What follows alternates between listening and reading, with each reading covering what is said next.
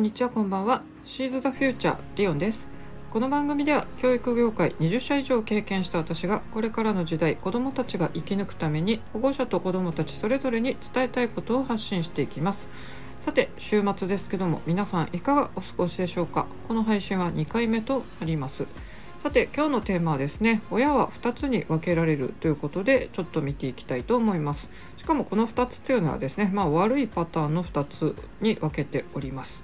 ちょうどですねこの話をしようと思っているのと偶然、まあ、同時期にですね YouTube の有名な精神科医であり、まあ、たくさんの本も出されているですね樺沢志音先生の動画を見ましたこの中ではですね、まあ、毒親についての話だったんですけども、まあ、先生曰くですね日本の8割の親は毒親であるということで言ってました。まあ、これですねどうでしょう結構高い数値だと思うんですけども、まあ、程度の差はあれですねやっぱり日本の親って結構ですね子供に対してこうなんか安全な家庭環境とかを作ってるかっていうと私はちょっと疑問に感じるんで8割ってちょっと高い気もしますがまああの言い得てみようというかですねまあ当てはまるのかなっていう気がしています。ではその8割の中でですね、まあ、大きく2つに分かれると私は思っているんですけどもこの私の考え方の根拠となるのはですね教育業界で実際私が直接保護者の方や生徒さんたちと、まあ、あの触れ合ってきたっていう中の体験談とですねあとは自分自身の子供からのですねこう家庭環境の、まあ、育ったところの経験からですねちょっと考えております。じゃあ実際2つ分けてみたいと思うんですが1つはですね過干渉タイプの親もう1つがですね放置タイプの親に分かれるかなと思っています。ま、ちょっとこの説明をする前にですね私自身が、まあ、機能不全家族の中で育ったんでちょっとこの言葉の説明読み上げていきたいなと思います。機能不全家族とはストレスが日常的に存在している家族状態のことです。主に親から子供への虐待ネグレクト子供に対する過剰な期待などのさまざまな要因が家庭内にあり子育てや生活などの家庭の機能がうまくいってない状態です。まあ、これはですね私の家がそうだったんで、まあ、私は最終的にですね心を病んでしまった経験もあるんですけどもさてこの2つのですね過干渉と放置。さっき説明した機能不全家族の中に該当する説明文があるんで、まあ、それを当てはめていくとですね過干渉の方は子どもに対する過剰な期待っていうことになります。一方放置はですねネグレクト育児放棄というところとかぶるのかなと思っています。まあ、当然ですねどちらもこれはちょっと悪い面を、えー、強調しての2つの分類となっております。もしですね今日この放送を聞いて、まあ、どっちかの傾向にちょっとあるなって、まあ、ドキッとされた方はですね是非、まあ、お子様への対応をですねちょっと改善していっていただけたらいいなというふうに思っています。さてそれではですね過干渉の方から具体例とともにちょっと考察していきたいと思います。まあ、過干渉っていうのは当然ですねあの親が子どものやることとかですねいろいろな進路とか決めなきゃいけないことに対して、まあ、細かく指示を出しすぎるっていうことですよね。でほとんどが親がもう決めちゃって子どもの意見とかをですね参考にもしないっていう感じとなっております。このような親のもとで育った子供はですね、まあ、指示待ち人間になってしまうんですよね。指示がないと動けない、まあ、自分の意思で何かを決定できないっていうことになりますので、まあ、私この配信の目的はこれからの未来をですね子どもたちが力強く生き抜くっていう、まあ、本当にサバイバルな話をしているんですが、まあ、それぐらいですね変化の大きくってもう予測のつかない時代なのでですねあの指示待ち人間だと本当にですねなかなか生きづらくなっちゃうよっていうことなので、まあ、ここはですねもしあの子どもの意見を聞かずに何でもかんでも指示出してる親御さんっていうのはちょっとですね気にかけていただきたいなと思っています。じゃあ実際に私がですねこれ塾とかに行ってですね体験した例を挙げていきたいと思います。まあ、当然ですね塾っていうのはま勉強する場なので過干渉タイプと放置のタイプどっちの親がいっぱいこういっいるのかなっていうと、まあ、当然ですね過干渉タイプ、まあ、いわゆる教育パパママっていうタイプの人たちが多かったなっていう気がしてますね。じゃあ1つ目の例を挙げていきたいと思います。えー、高校3年生の女の子の例なんですけども国公立大学志望ですが、まあ、そこに合格するまでには現在の成績っていうのはもう全然程遠いっていう状況の春の話ですね。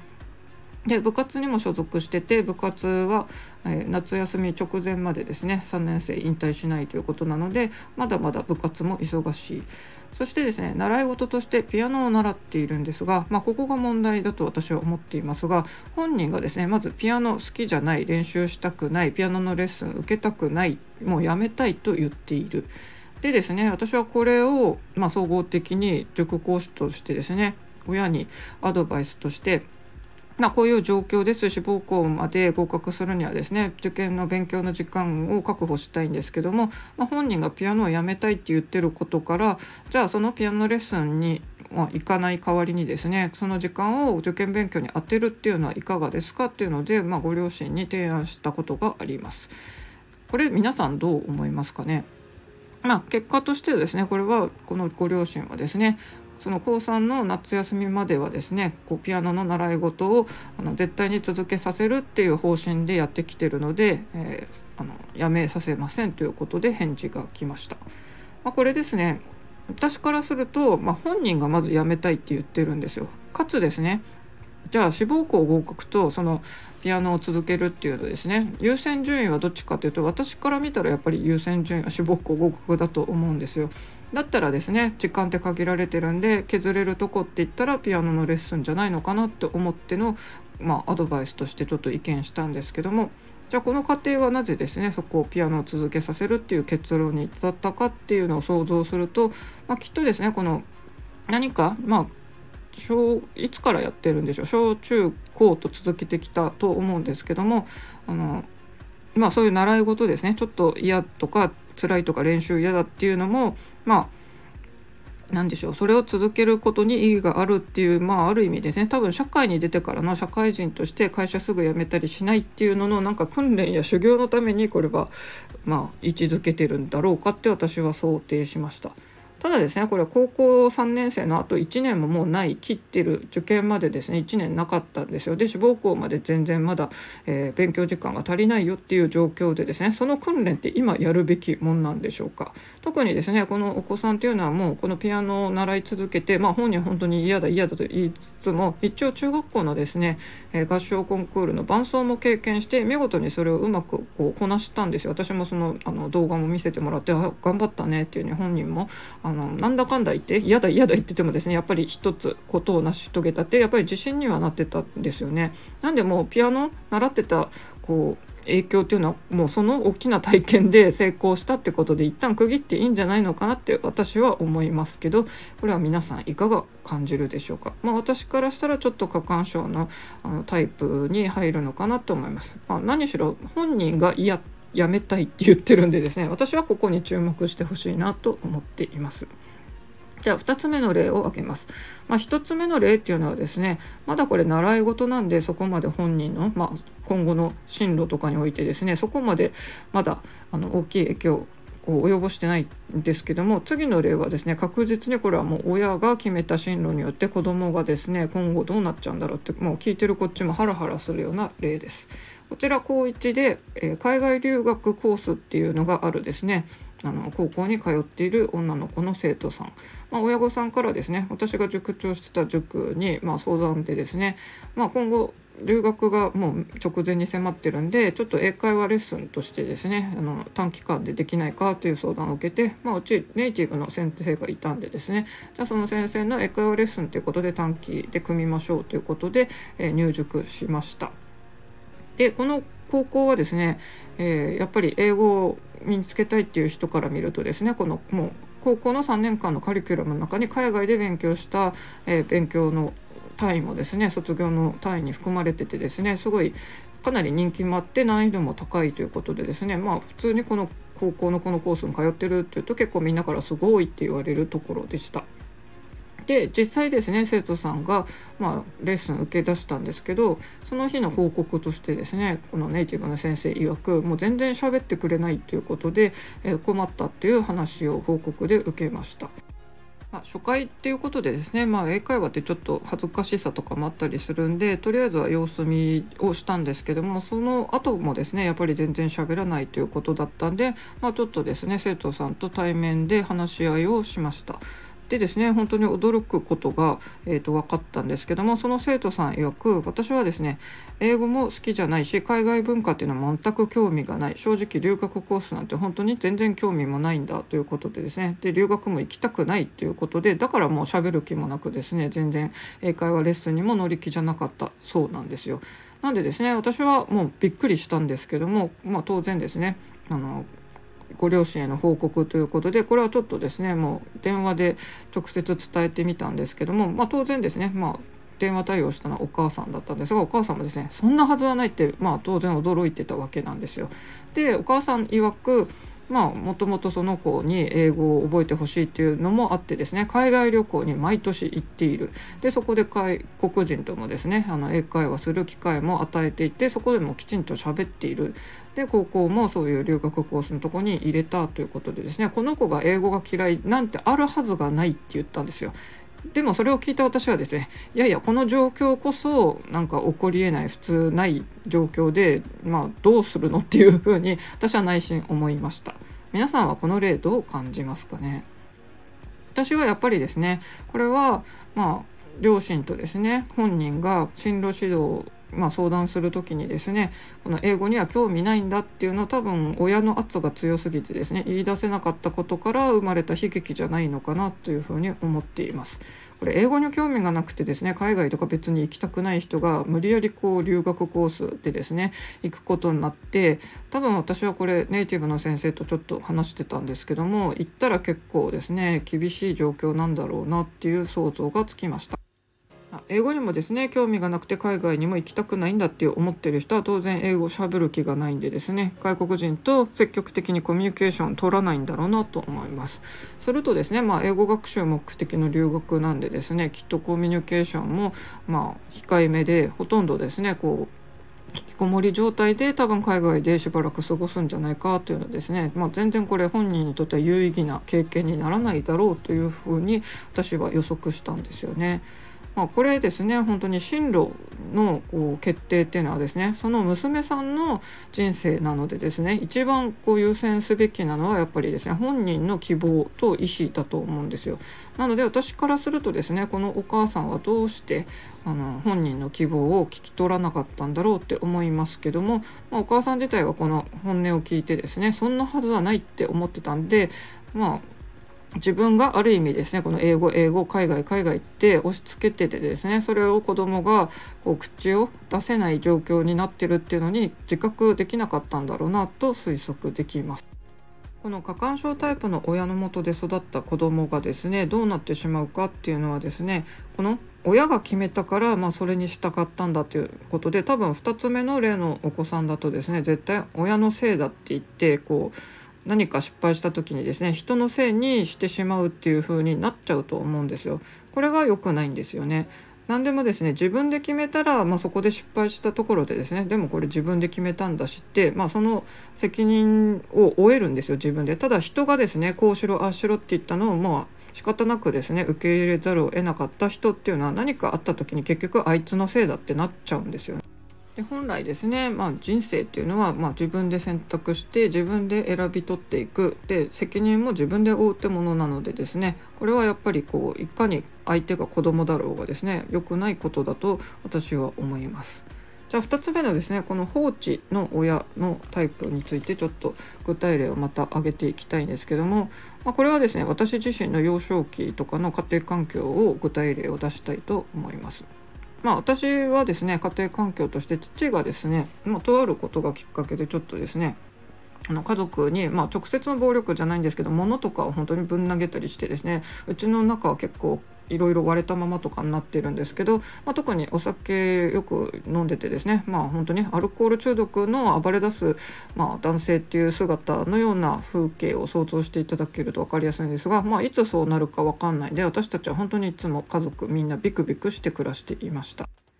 母はですね、まあ、普通に話せる間柄ではあったんですけども難病持ちでですね、まあ、そんな体ながらフルタイム勤務もしてたんでもう普段はですね家にいる時は結構ほとんど寝込んでいました、まあ、当然ですね子供に構う余裕っていうのがもう心身ともなかったっていうのも想像できますし私自身もですねもともと歩くのとか言葉を覚えるのがですね人よりかなり早くてもう全然手がかからない子供だったって母が他人にこう言ってたぐらいですねまあ割と何でももうできちゃう本当にまあ幼稚園時代とかですね結構本当に振動じゃないかみたいに言われるぐらい何でもできてたんですよ。まあそんな感じだったんでですね私はもう小学校1年の時からですね鍵っ子だったしあと兄とはですねもうその頃から折り合いも悪かったりしたんで正直ですねまあ誰も構ってくんないよっていう状況で育ってます。で一番甘えたかった母親にはですね、まあ、母の病気があるので甘えられないっていうこの自分の本音を押し隠してこう育ってきました。でこの手のタイプってですね旗から見ると優等生タイプなんですよね。私も学校の成績も良かったですし、まあ、本当に学生時代っていうのはですねなんか絵に描いたそういう良い子ちゃんだったんですけどもこういう人っていうのはまあ実は母親とか、まあ、父親の愛に飢えているパターンでですねまあ、得てしてこのタイプはですね心の病気になりやすいです。これは私だけじゃなくて私の知り合いでもですね似たタイプの人がいてですね、まあ、これ私が大人になってからあの実は私の母って毒親だと思ってるって言ってですね、まあ、私と同じように母親がですね働いてて割と子供の頃構ってくれなかったということでですね意外とそのこう心の傷を受けてたんだなって後からこれを知ったんですよね。でこれ旗から見てたら多分分かりません。私もですね大学時代結構母と2人でちょこちょこお出かけしてたりしましたしその友達もですねあの割とこうお母さんと一緒に旅行ちょこちょこ出かけてて本当に札幌に私が住んでた時にその友達がですねお母さんと東京行ってきたって結構何回も言ってたんで普通に仲いい親子なんだなと思ってたんですけども意外でした。その友達もですね会社のちょっとトラブルがあってですね心の病気で休職してる時期もありましたのでどうしてもですねこの子どもの頃に本来必要な両親の愛っていうのがどこか欠けてしまうとやっぱり自己肯定感が低くなってですね自分に自信が持てないっていうまあ脆くなっちゃうんですよ心が。なんで心の病気になりがちです。まあ、これの対応策としてはですねやっぱり子どもに直接愛を伝えてほしいなって思ってます。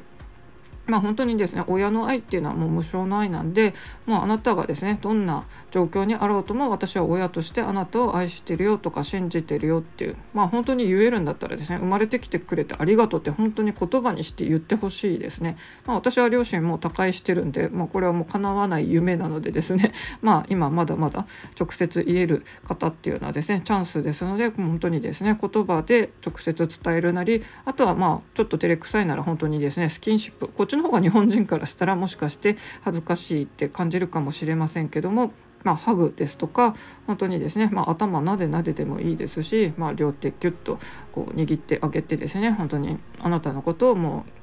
愛してるよっていうのをですね何かしらこう直接的にうまく伝えてあげてほしいです。こういうですねなんかまあ大抵は親なんですけどこの自分がどんな状況にあろうとも信じてくれている人愛してくれてる人がいるっていうのはですねこのこれからの過酷な時代を生き抜くにあたってですね本当に必要となります。これまあ例えば私が生まれ育った昭和平成時代とかもまあ激動の時代といえばそうですけどもやっぱりこれからの時代って全く予想つきませんよね。まあ最近ですとコロナとかもあったりしてですね生活様式とか働き方とかもう本当にもう全然変わっちゃいますので本当に親御さんにはですねもう自分たちの過去受けてきた教育とかをですねあの当たり前と思わないでほしいなので私はこの配信をしているんですけども本当にですねあのみんな割と自分の経験したこと以外のことは受け入れられずに古い価値観で子供にですねかつてのこう教育論とかですねそういうのを押し付けがちなので本当にそこはですね気をつけていただきたいなと思っています。でこっちの放置タイプの方はですねまあただちょっといい面もありまして、まあ、これも私の例にありますけどもまあ全然親がですねあの私が何をしようと構わないから、まあ、ある程度好き勝手できたっていういい面はあります。これ具体例を挙げるとですね私小4の頃ですね本気で漫画家になりたいと思ってあの漫画の道具をですね自分のお小遣いでちょこちょこと買い集めました。まあ漫画のその紙ですね私が買ったのはケントシってやつですがあとペン軸とかペン先ですねあのまあ、昔はアナログしかなかった。本当に G ペンとかですね。スクールペンとかなんかいろいろこうペンの先も買ってペンのその刺すやつも買ってですね。で墨汁とかホワイトとか、えー、と一通り買い揃えました。上下とかですね。で私はですねリビングの、まあ、テレビの横にですねこうちっちゃい折りたたみのテーブルをこう自分の漫画の場所とこうなんかですね勝手に定めてそこでですねみんながテレビ見てる時間とか、まあ、私が、えー、特にじっくり見てるのはそんなじっくりとテレビ見てましたけども、まあ、親が見てるけど私は興味ない番組とかの時はですね結構そこでお絵かきして漫画描いてたりしたんですよ。でもですねこれまあ私が別にお小遣い内で買ってるから親が叱るとかですねあんたなんか遊んでばっかりいないで勉強しろっていうセリフも私はもう自分で親に言われなくても勉強してましたし何しろ小学校の時って別にですね家庭学習そんなゴリゴリしなくてもあの全然授業に追いついてですね理解できてたんで別にそんなハードに勉強しなくても問題なかったですしまあ、とにかく親にですねその遊んでないで勉強しろなんていうのはその漫画を描いてる時も全く言われなかったどころかですね何書いてんのとか何してんのってですねまあなんか漫画家になりたいのなんていうのを全然話しかけられたことがありませんでした。これ父からも母からも言われませんでしたね。これ結構すごくないですか？逆を言うとですね子供がまあそんななんか漫画の道具買い揃えて漫画書き出してるって結構、うん、何してんのあんたみたいな感じで話しかけませんかね普通。なんか誰にもそういえば何も言われなかったなって。まあ良い面を言うと自由にさせてくれたんですけどこれ逆を言うとそこまで構ってもらえてなかったのかってこれどうどういうことなんでしょうって、えっと、思ってます。ただですね私は圧倒的にこの過干渉と放置どっちを選ぶって言ったら、まあ、まだ放置タイプの親の方がマシだと思ってますもう私はですねこの人に干渉される束縛されるとか指示されるって本当に苦手なんですよねなんでこうよくありますけど例えば大々医者の家でですねみんな東大出身で、まあ、子供も絶対ですね東大行って医者にならなきゃみたいな家であんた成績悪いからぐちぐちぐちぐちとか例えば兄弟と比べられてぐちぐちぐちぐちとかですね。これ例えば「ドラゴン桜」の2でですね藤井君とかの家がこうでしたよね。なんかお兄ちゃんもなんかお父さんもみんないいこう丸々高校とか丸々大学に行ってるのにあんただけそこに入れなくてなんか滑り止めに行ってるみたいな感じでですね、まあ、こういう子供って当然コンプレックスだらけでですね、まあ、自分はこう愛されるに値しないんだって藤井君も途中まではすっごい嫌なやつだったじゃないですか。まあ、彼の場合はですね周りの仲間たちが、えっと、良かったりとかあとは、まあ、あの桜木先生とかですね、まあ、いい先生にも恵まれて自分を変えることができたんで良かったんですけども、まあ、この手のですね兄弟と比較するっていう親もよくいますよね。まあ、こんな感じでですねやっぱり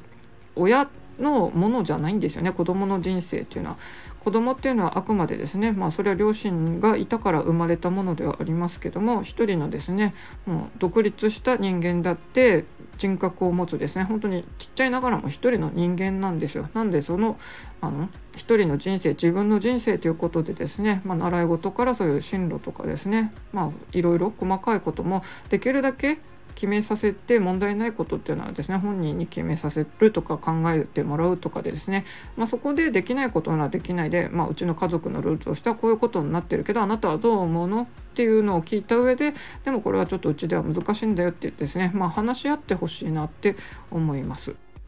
というわけでですね今日は親っていうのは2つのタイプに分けられるということで、まあ、ちょっとそれは悪い面で分けているんですけども実際のですね私のこう塾での体験談から自分の体験談も織り交ぜてですねちょっと例も挙げてみました。まあ、皆さんですね是非この例に対してですね何か思うこととかがあればレターをいただけるとめちゃくちゃ嬉しいです。なので、えー、ぜひですねもし何か感想コメントなどあったらどしどしお寄せください。それではですね、まあ、休日お休みの人は楽しく、まあ、もしお仕事の方はですね頑張って、えー、過ごしましょう。それではまた。Thank you